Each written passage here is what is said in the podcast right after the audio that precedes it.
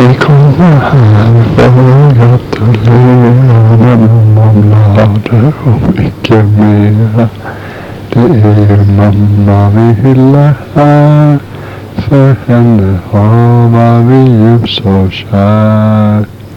Ett fyrfaldigt leve till mamma på 60-årsdagen 18 maj 1996. Hon lever. Hipp hipp. Hurra, hurra, hurra, hurra. Jag får hålla det lite lågmält här. Annars så tror de jag har gått alldeles ut över kanten. Pappa har ju varit här nu så han har sett hur nära grannen jag bor.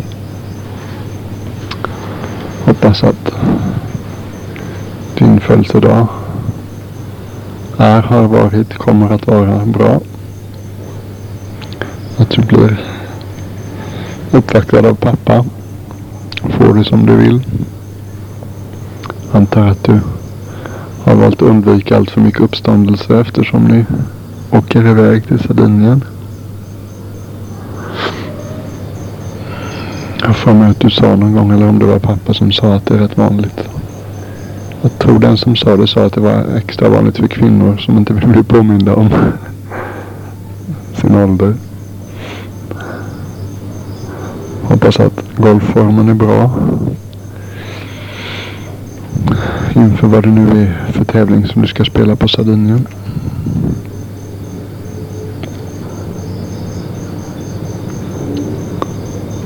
Som jag nämnde på bandet till pappa, eller som ni säkert vet för övrigt. Bandet till pappa på pappas 60-årsdag för snart två år sedan. Så i 60 år, det är fem cykler i asiatisk tideräkning. De tänker sig livet i 12-årscykler.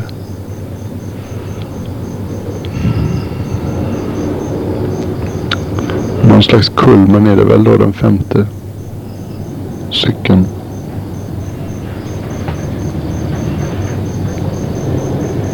Det är väl för de flesta slags avtrappande. Ett, man har så att säga, passerat kulmen, den mest aktiva perioden i livet. Och en period där man skördar frukterna av vad som har såtts. Det blir väl mer dominerande inslag i tillvaron. Nu sitter jag här och filosoferar kring. Jag vet inte riktigt hur jag ska. Jag hade först lite planer på. Jag ska höra om det här låter bra. Det låter lite svagt tycker jag. Nej, det, det går ju hem bra. Jo, jag hade först lite planer på att göra något mer strukturerat. Men äh, bestämde mig till slut för att det, det kan lätt bli lite kantigt om man har ett mönster som man vill följa och så har man kanske inte riktigt så mycket att säga om vissa delar av det eller man följer mönstret för att man har bestämt sig för att göra det utan att nödvändigtvis känna att det är det som är mest angeläget att prata om just nu. Så att jag tänkte väl till slut att det blir som vanligt. Jag, jag pladdrar på. Jag skulle vilja ta ett ta ett besök längs minnenas, minnenas allé. Memory Lane, det kan vi väl kalla för minnenas allé på svenska tycker jag. Där finns det många träd. De står ut med vägen som man kan ta och titta lite närmare på.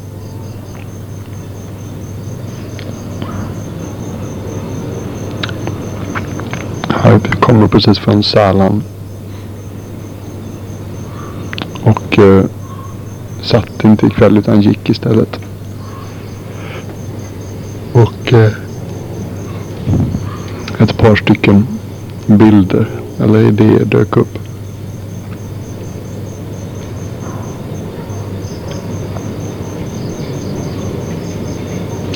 En som dök upp. En känsla mer än ett minne egentligen. Det var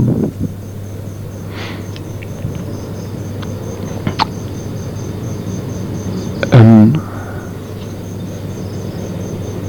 genomgående i ungdomen och barndomen så hade, hade jag en, en stark känsla av din värdighet. Att du alltid du behöll alltid en värdighet som, som jag inte fann alltid hos alla av era bekanta eller andra kvinnor i din ålder som man såg runt omkring sig. en del kunde kännas lite flamsiga och uh, ska vi säga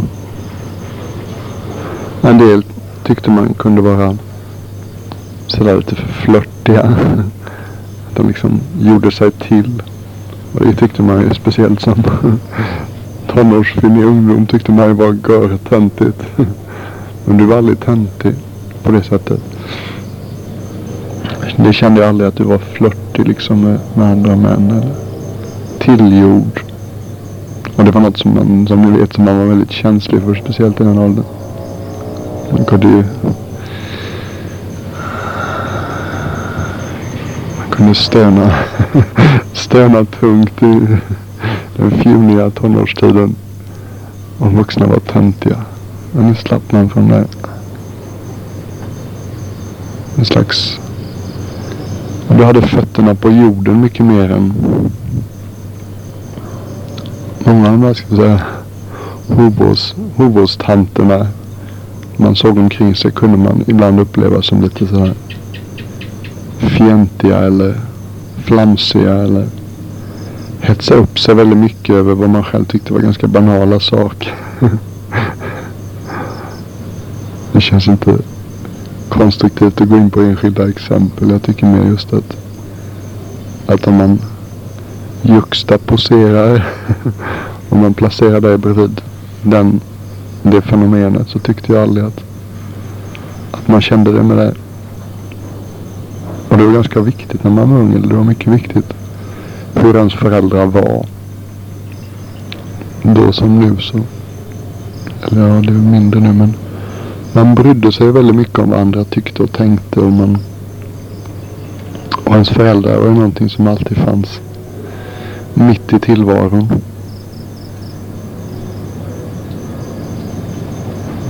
Jag har sagt tidigare att det är liksom en senare upplevelse att jag börjar förstå att vissa ungdomar led mycket av att de skämdes för sina föräldrar. Och ville inte ta hem folk eller liksom bara en slags... Ja, att de var inte bekväma med att ha vänner runt sina egna föräldrar därför att de tyckte inte att ens föräldrar var så, som man ville att de skulle vara. Som man ville att de skulle vara. Men den känslan hade jag aldrig med varken dig eller pappa.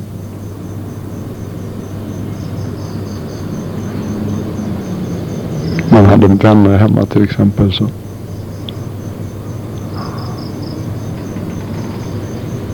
Det gjordes aldrig några bekymmer över saker som man inte behövde göra sig bekymmer över.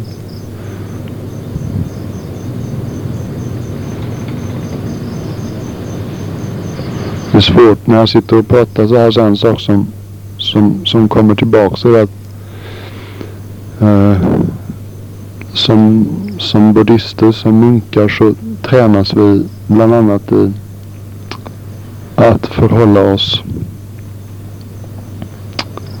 med en slags vist, vist jämnmod, upphöjt jämnmod inför vad som kallas de åtta världsliga vicissitudes, the eight worldly conditions. De åtta världsliga villkoren åtta fenomen som hör till världen, som hör till samsara. Som man måste lära sig att leva ibland på ett, på ett klokt sätt. Och de åtta världsliga villkoren det är vinst och förlust. Beröm och klander. Och ska vi säga välkändhet. Eller en slags att vara, vara, vara någon som alla känner till. Och motsatsen till det då är att falla i glömska. Och, och glädje och sorg eller glädje och olycka. de här fyra motsatsparen då. Ett av dem är som sagt beröm och klander. Och eh, när man sitter och pratar så här då så blir det ju lätt då en slags beröm därför att jag sitter och tänker på dig och tänker på saker som jag uppskattat med genom livet så ja det är ju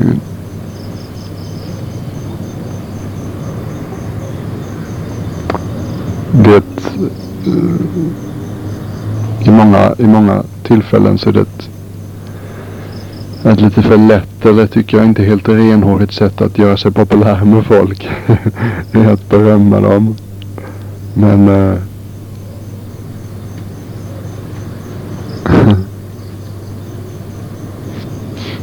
det är också ett tillfälle som idag när man man gör inte det så ofta i livet att erinra liksom, hämta fram, hämta fram det förgångna och titta på det och kommentera det.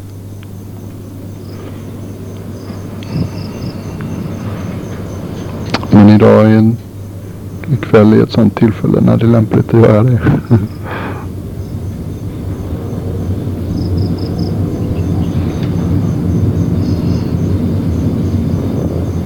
man känner, jag känner just det att hade det här varit för fem år sedan så hade man väl förmodligen bara som jag hade ingen speciellt klar idag. Jag tycker jag har mycket klarare bild nu av hur det var att vara ung än vad jag hade för fem år sedan.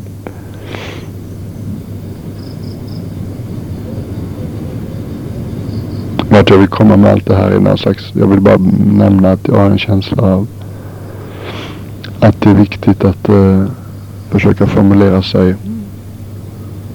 eh, ganska precis kring de här sakerna som jag kommer att tänka på när jag tänker på hur det var att vara ung omkring det.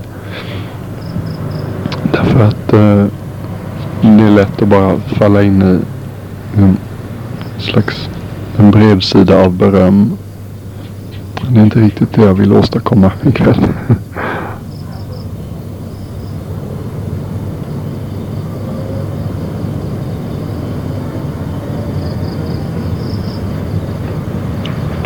aldrig med några fula knep. Det, det var en sak som jag ofta uppskattade. Det var aldrig några sådana där sidokickar som vänta tills pappa kommer hem då minsann.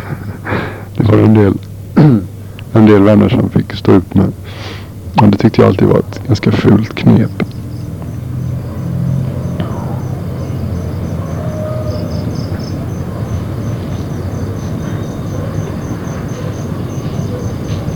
Man kände alltid att du lyssnade. Det var många saker som man tyckte var svårt och ganska jobbigt att tala om med sina föräldrar och som man kanske valde att prata med andra om istället. Och det fanns ju alltid, eller man upplevde den här generationsklyftan. Det var ju, det är något som hör sig till tonåren till. Att vuxna de vet ju inte, de fattar ingenting. Men det är också sant att varje gång jag pratade med någonting om dig så kände man alltid att du lyssnade. Du tog en på allvar.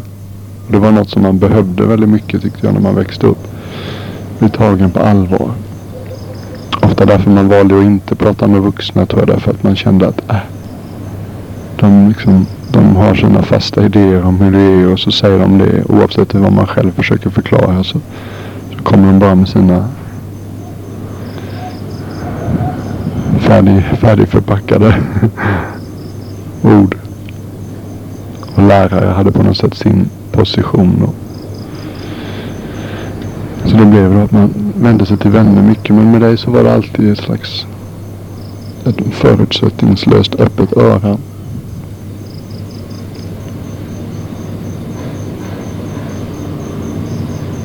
Många episoder som den egenskapen kommer till uttryck som är ganska dråpliga så här efterhand.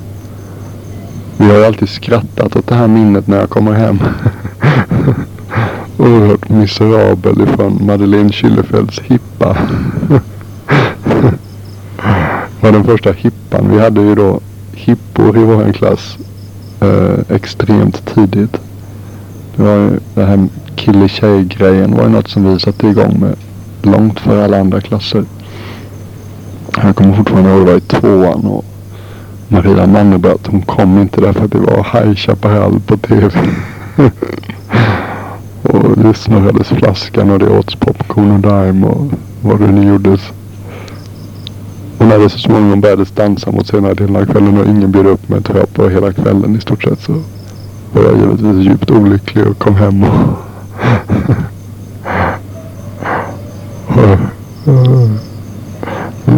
Och så delade min hjärtesorg med er. Och mamma blev så ledsen så du började gråta också.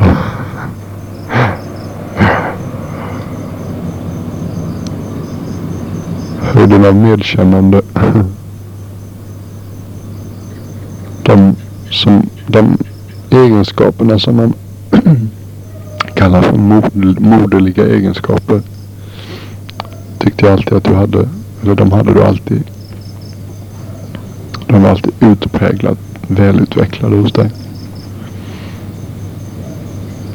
Eller när jag åkte fast i skafferiet en fredag eftermiddag när jag tullade på spriten i skafferiet och drog någon lång harang om hur alla andra, alla andra, alla andra det är en grupp människor som man ofta undrar vilka den består av. Men hur alla andra ungdomar fick fick vin och sprit och öl av sina föräldrar när det var dags för fest.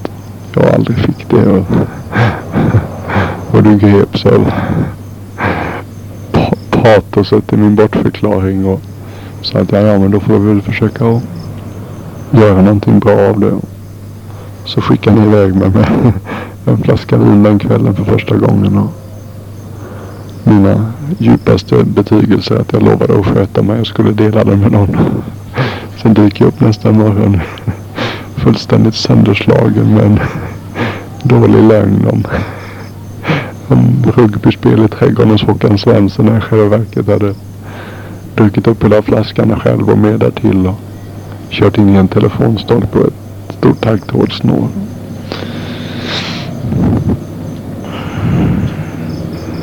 Ja, nu tycker jag är helt och hållet i din, det är din förtjänst att du tog till dig här sluga och oärliga förklaringen som jag gav dig.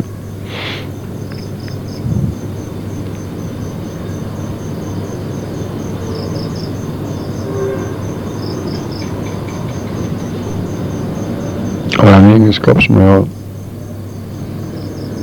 prisat många gånger för som är väldigt buddhistisk. Det är den här förmågan att let bygons be bygons.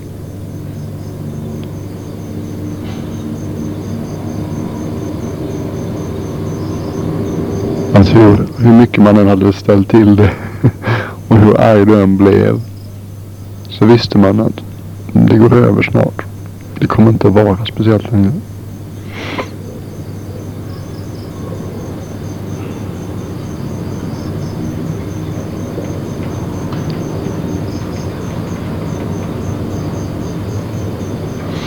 Adjan Cha blev... Jag vet inte vad frågan var men en gång så sa han att om jag ska ta upp en enda sak som det viktigaste i, i livet. Den viktigaste saken man måste lära sig hela livet. Så är det letting go. Letting go som vi, som vi använder det uttrycket så är det då en slags en förmåga att vara för vad det än är för några tillstånd, känslotillstånd eller intellekt, ja, ja, vilka känslotillstånd eller moods som än dyker upp för att man hela tiden kan släppa taget om dem och låta saker och ting passera. Ja, det är precis den egenskapen som du som du, eh, som du använder då när du har förmågan att efter att ett, en sån sak, då en ilska har gripit dig, att du kan släppa taget om det så pass fort. Fantastisk.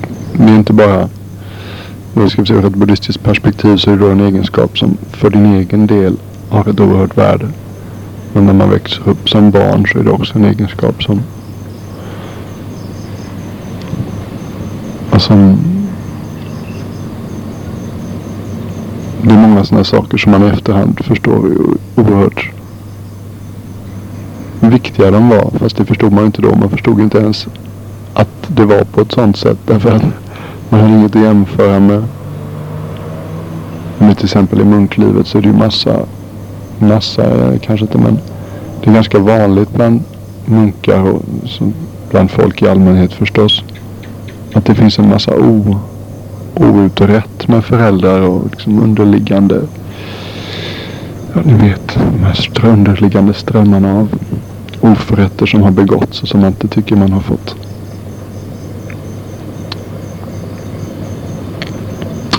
förpliktelse för. Men det visste man med det att det, det, kan, det, kan, det kan storma men det, det går över fort.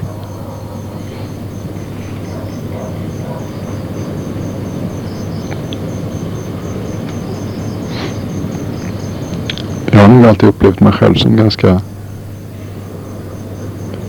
trygg på något vis. Jag har kanske skrattat ofta åt att jag kan oroa mig och sånt där men aldrig över liksom, grundläggande eh, det må, må vara hur det är med det men jag tycker nog också att jag alltid har känt en väldigt trygghet säg i min vardag. I familjen då inte minst. Och det, det kommer ju just från att få att vara omgiven av människor med sådana egenskaper som en förmåga att let bygons be bygons. Man vet att det ordnar sig. Liksom nu, nu kommer jag hem från golfbanan och jag har just gjort en kvadratdecimeter stort torva ett par centimeter ifrån hålet. En lördag med Putelexen i bollen bakom. och livet är minst sagt mörkt. Och till och med mamma förstår att oj, oj, oj, det här, det här, det här blir jobbigt. Men till och med då så vet man att det går över. Jag kommer inte behöva hållas ansvarig för det här under resten av mitt liv. Men man kommer släppa taget om det här så småningom.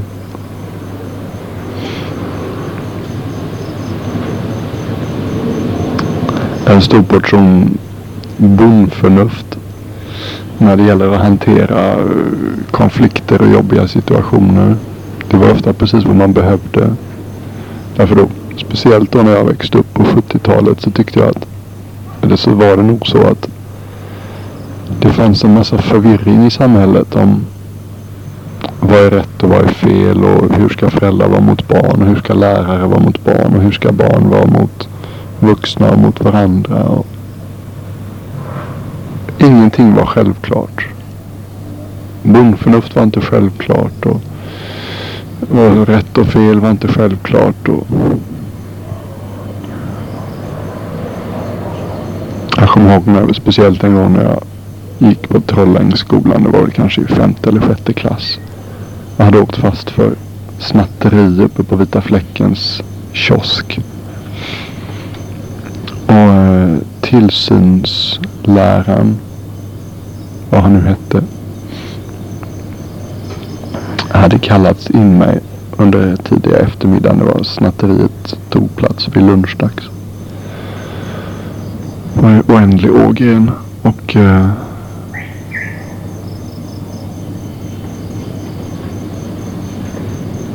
han, han hade något konstigt samtal med mig som jag inte kände mig speciellt delaktig i.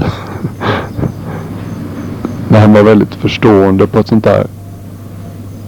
Det här har jag lärt mig på en speciell kurs att man ska vara så här i sådana här situationer. Han talade, pratade om, undrade om jag fick nog med veckopeng och sådana saker. Jag liksom var grymt utled av hans, på något sätt, kostymerade medkännande. Eller påtvungna medkännande. Och sen efter skolan i alla fall så, så kom mamma och hämtade mig för att vi skulle åka och handla hade vi bestämt på morgonen. Jag kommer så väl ihåg det. Du kom ut ur bilen, vilket var ovanligt därför att i vanliga fall så satt du alltid kvar i bilen. Jag stod ju och väntade så jag var ju där utanför skolan. Och, men du kom ut ur bilen och så. Ja, de hade ju ringt hem då från, från skolan. Och så sa så, så, så, du. Jag är inte arg. Jag är bara besviken. Och det, och det var... Det är nog det hårdaste. Eller nog det... Så här, de orden jag kanske kommer ihåg mest i hela mitt liv. Det var precis rätt sak att säga då.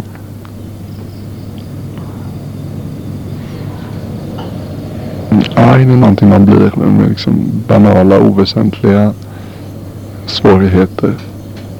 Men när en människa gör någonting som är fel på ett allvarligt sätt, då blir en mamma besviken, hon blir inte arg. Det är satt, det tog. Den visste vad den tog så att säga. Precis vad jag behövde höra då. Jag kommer ihåg fortfarande då vid det tillfället sa nej, aldrig igen. Jag tänker aldrig stjäla igen efter det här. Usch. Det mest otäcka. Alltså, jobbiga. Man kan tänka sig att gå igenom. Just när du sa det så kände jag, nej, det här vill jag inte vara med om igen.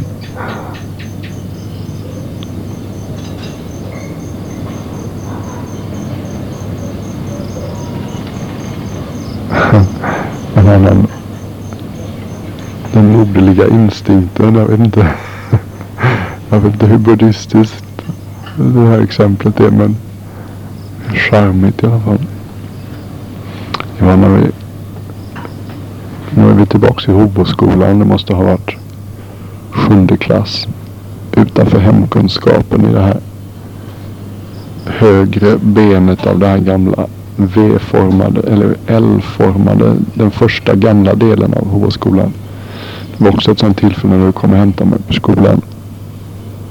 Och eh, jag var inte där jag skulle vara så du kom upp och letade efter mig. Och så utanför hemkunskapsklassrummet så var det då fler, många elever samlade från klassen och Kalle de Laval. monstret från monstret från tidiga tonåren. Hade fått tag på mig. Jag hade väl gjort livet surt för honom genom att använda pappas retsamma fraser. Han hade fått tag på mig och jag låg på magen på en bänk och han slog mig på ryggen. Och du kom upp och, och slet iväg honom därifrån. Med all kraften mamma kan uppbringa. Också så när just vid det tillfället så tänkte man. Ja det är en hejare till morsan man har.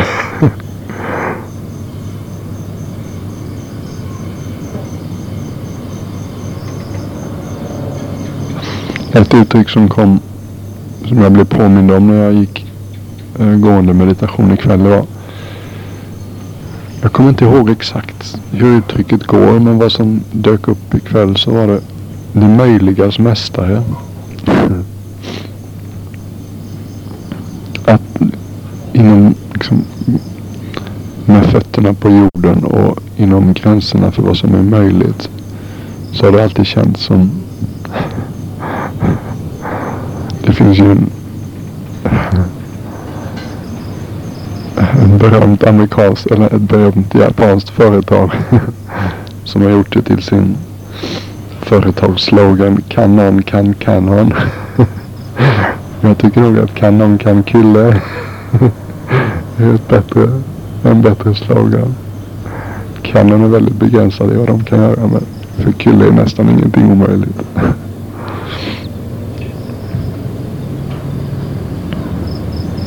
Jag tror det är väldigt få barn som hade känt sig hyfsat trygga när deras mamma tappar greppet om ankarliften med ett barn mellan benen och ett annat vid sidan om.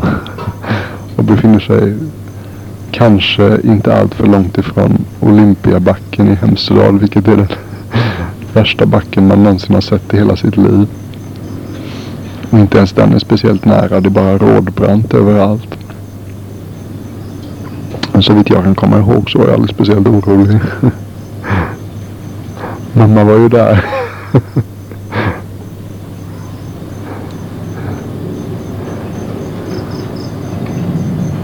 Sen hon får sån utskällning om Ramdummes gilla skidåkare. Skidläraren och hans son som säger åt henne att det är en vansinne göra på det viset. Det var nog närmast en källa till stolthet eller någonting annat.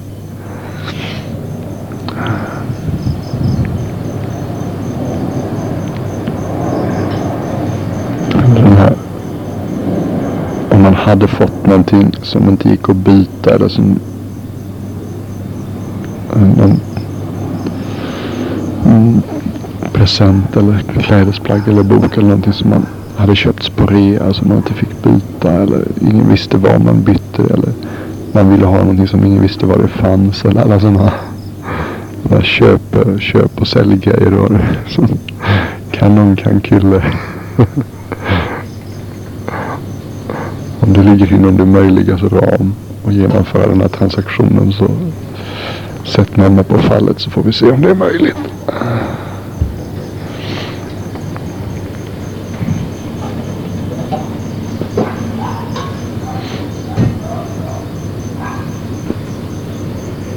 En annan sak som man tog för givet som jag förstår numera inte är så givet så är det att, att du fanns alltid till hands. Men jag förstår nu att folk vänner runt omkring en del. Mamma fanns inte alltid närvarande. Ja, det uppenbara exemplet är ju folk som då vars föräldrar skiljer sig och att de saknar en förälder en stor del av tiden. Ett annat uppenbart exempel är folk där bägge föräldrarna, vänner som har haft liksom, två föräldrar varav bara bägge arbetar. Också då som ofta har fått hjälpa till mycket mer hemma. Jag kommer ihåg när jag kom hem till Rickard Strömland så fanns det, hans mamma var ju, hade då något krävande arbete om hon var ögondoktor, om man någon form av doktor då. Och eh, kommer ihåg man kom hem till honom så på kylen så var det långa listor och scheman av vem som gjorde inköpen och vem som lagade maten och vem som städade och då var flera barn i familjen som bodde hemma. Och jag bara tänkte när jag såg den här listan, oh gud. Tack och lov att man har haft en mamma som har varit hemma. Faktiskt inte så mycket av lättja just då utan det var mer en känsla av att vad komplicerat livet verkar vara i den här familjen.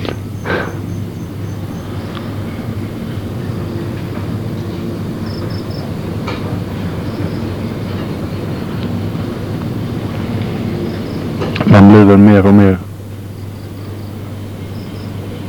på vissa sätt mer och mer konservativ när man lever det här livet som jag lever nu.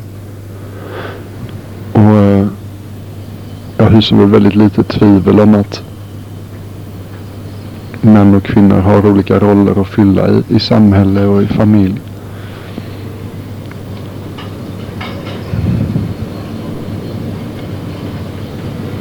Med, med, med reservationer för att liksom, ja, det blir så komplicerat men så här i efterhand så är det en annan sak som man då alltid tog för givet men som jag nu förstår att i vissa familjer gjordes väldigt komplicerat. Och ha en mamma som, som var bekväm i modersrollen och som inte gjorde livet komplicerat, allt för komplicerat för sig genom att hela tiden undrar om hon borde vara på ett annat sätt eller borde göra någonting annat än det hon gjorde. Som inte ifrågasatte sin egen roll och sin egen uppgift i familjen och i samhället. Det gjorde du säkert ofta men det var inte så att det var någonting som var eh, så påfallande för oss i alla fall.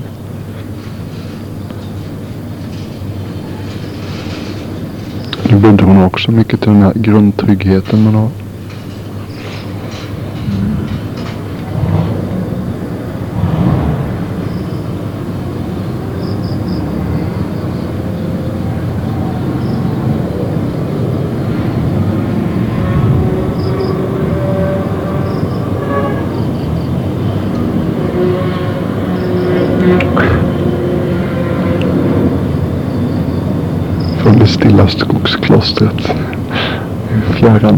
Fjärran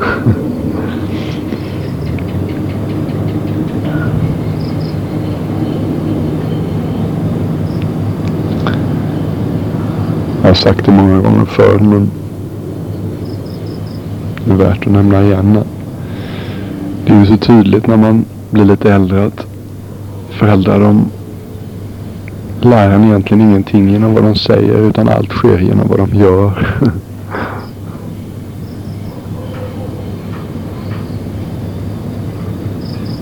Talesättet gör inte som jag gör utan gör som jag säger. Det, det förefaller numera helt meningslöst. Därför en förälder är ju inte alls trovärdig. Med exemplet med pappa och rökning där är ju fullkomligt. Det tar inte skruva alls. Det är som vatten på en gås så hör jag honom säga någonting överhuvudtaget om rökning. Och det är på sätt och vis är ju faktiskt på sätt och vis väldigt bra att, att det är så att tillvaron, att livet är, är på det sättet därför att det är lätt att, att säga vad som helst men i sin dagliga gärning och, och vara ett exempel på något vis. Det är ju en mycket mer solid och gedigen och pålitlig vägvisare. När jag pratar om det här nu så tänker jag då framförallt på mammas generositet och osjälviskhet. Det blir på något sätt en naturlig förlängning av den här egenskapen att du alltid fanns till hands. Du var alltid hemma när man kom hem om det inte var något, något ärende. Man visste att halv sex då, då, då hade du sett till att det fanns mat på bordet varenda dag.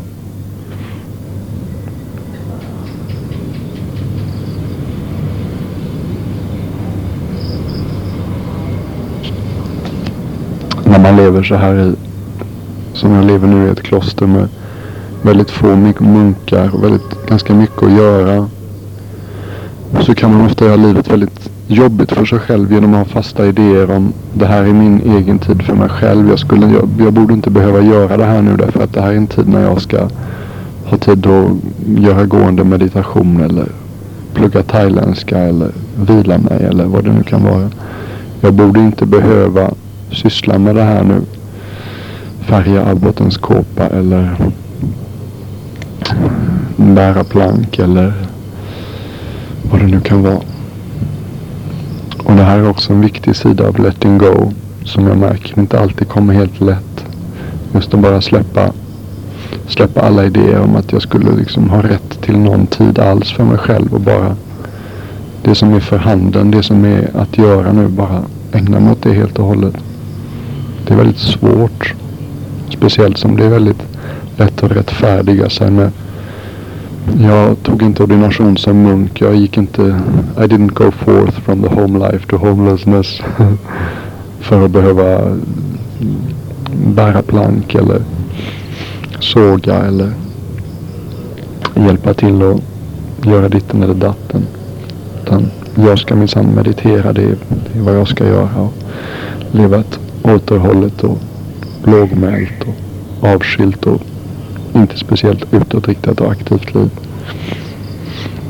Men eh, det är ju definitivt inte buddhans väg. Utan buddhans väg det är ju att hantera det förhandenvarande på ett intelligent och avspänt sätt. Och det kände man väldigt mycket med mamma. att det var aldrig så att man störde eller att mamma vilar nu, du får inte störa. Eller mamma har andra viktigare saker för sig nu än att hjälpa dig eller lyssna på dig. Det har jag också sett i flera fall att liksom mammor hade då en massa andra hyss för, sig som, som barnen upplevde som att nu får man inte störa mamma för att nu har viktigare saker att ta hand om än mig. Det fanns väl tillfällen när man förstod att det inte var så läge att störa men men aldrig på ett sätt så att man kände sig åsidosatt eller att man inte tyckte det var schysst.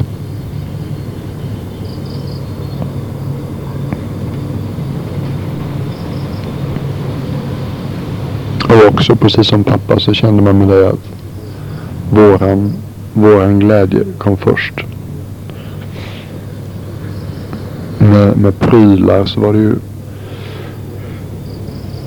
så var det varken, eller jag kände aldrig så att varken du eller pappa var några, Vad ska vi säga, samlare, samlare av prylar.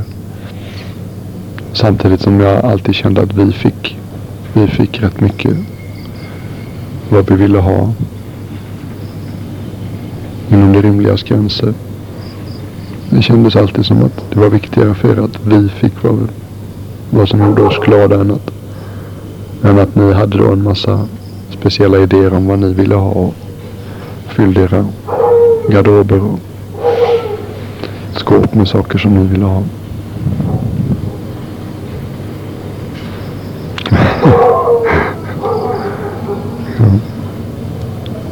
Charmiga sidor, sidokaraktären samla på dig marmeladburkarna på fina hotell därför att du visste när du kom hem så skulle vi tycka det var roligt att ha de där olika smakerna med marmelad. Men det var ju precis så. Det tyckte man ju var jättekul när man visste att om du följde med pappa på någon affärsresa så ja, när mamma kom hem då minsann då. Då blev det tillfälle att avsmaka lite nya konstiga syltsorter. Men man visste också att om du följde med pappa på någon affärsresa till något exotiskt ställe så visste man att det skulle bli klappar eller presenter med lite finess på när du kom hem. När ni kom hem. Medan som pappa kom hem eller åkte ut ensam så visste man att det skulle också bli presenter. det var lite mer riskfyllda presenter då för att pappa han, var, han hade trots allt lite mindre känsla för vad, vad man ville ha. Han kunde vara nog så flott men det var mer att han det fanns ofta en väldigt rörande, rörande god intention. Som inte alltid till fullo matchades av eh, en Mm. så att säga, initiering och vad en finnig tonåring tyckte var höjden av, höjden av lycka.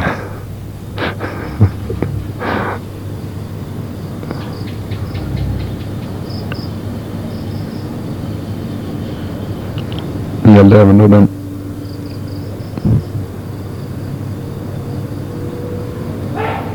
mm. Ska stänga av lite. Ja, hallå. En annan sida av, av så här, moderliga karaktärsdrag som, som du alltid hade mycket av så var det en känsla av att när man när man svävade ut i det blå lite för mycket så kunde du få ner den på jorden igen. Det är en sida som jag just nu har ganska svårt att hitta några exempel på för det är ofta mer eh, saker som hade med den inre verkligheten att göra. Inte nödvändigtvis så mycket praktiska exempel. Jag kände ofta att om man snärjde in sig oro eller missmod eller problem av olika slag. Man var eh, osäker eller orolig över hur saker och ting skulle gå till exempel. Så när man pratade med dig så, så var det ofta en känsla efteråt att det ordnar sig, det är inte så farligt. Gör inte saker och ting mer komplicerade än de är. Det är något som är rätt svårt att säga till andra människor därför ofta kan man känna att andra människor banaliserar ens problem. Om de säger att nej, nej, bekymra dig inte över det. Det är inte så komplicerat som du tror. Eller eh, det ska nog gå bra. Eller du gör en höna av en fjäder. Eller sådär. Det, det var inte ofta. Ofta kunde man bli irriterad med sådana reaktioner. För att det inte vad man vill höra när man själv tycker att man liksom sliter med någonting som är bekymmersamt. Men du gjorde aldrig på det sättet utan det var väl just egenskapen du har och att man kände att du lyssnade. Som gjorde att man var beredd att ta vad du sa därför att man kände att du hade lyssnat på på vad man hade att säga. Det var väldigt eh, uh, soothing, vad heter det? Det var liksom en slags själslig balsam ofta. Att man, ingenting är, ingenting, ja, nästan, jag kan inte, möjligt att det finns något undantag men just nu kan jag inte komma på det. Ingenting är så, så jobbigt eller farligt eller värre än att man kan ta det till mamma och prata om saken och så kändes det alltid lite bättre efteråt. Ibland mycket bättre.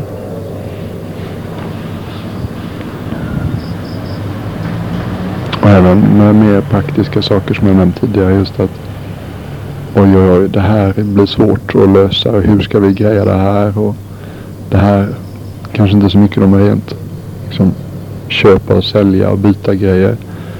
Inte heller med svåra hjärteproblem utan allmänna saker som oj, oj, hur ska vi lösa det här och det här kommer inte att bli lätt att lösa. Och till exempel om man skulle ordna studentfest då så kunde jag lätt se alla, eh, alla svårigheter och alla saker som skulle bli luriga att lösa. Och mamma stod med för lösningarna.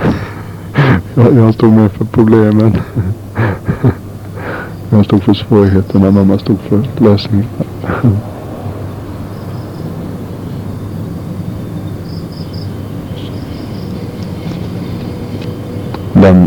den dualiteten upplever man mycket med thailändare. Eh,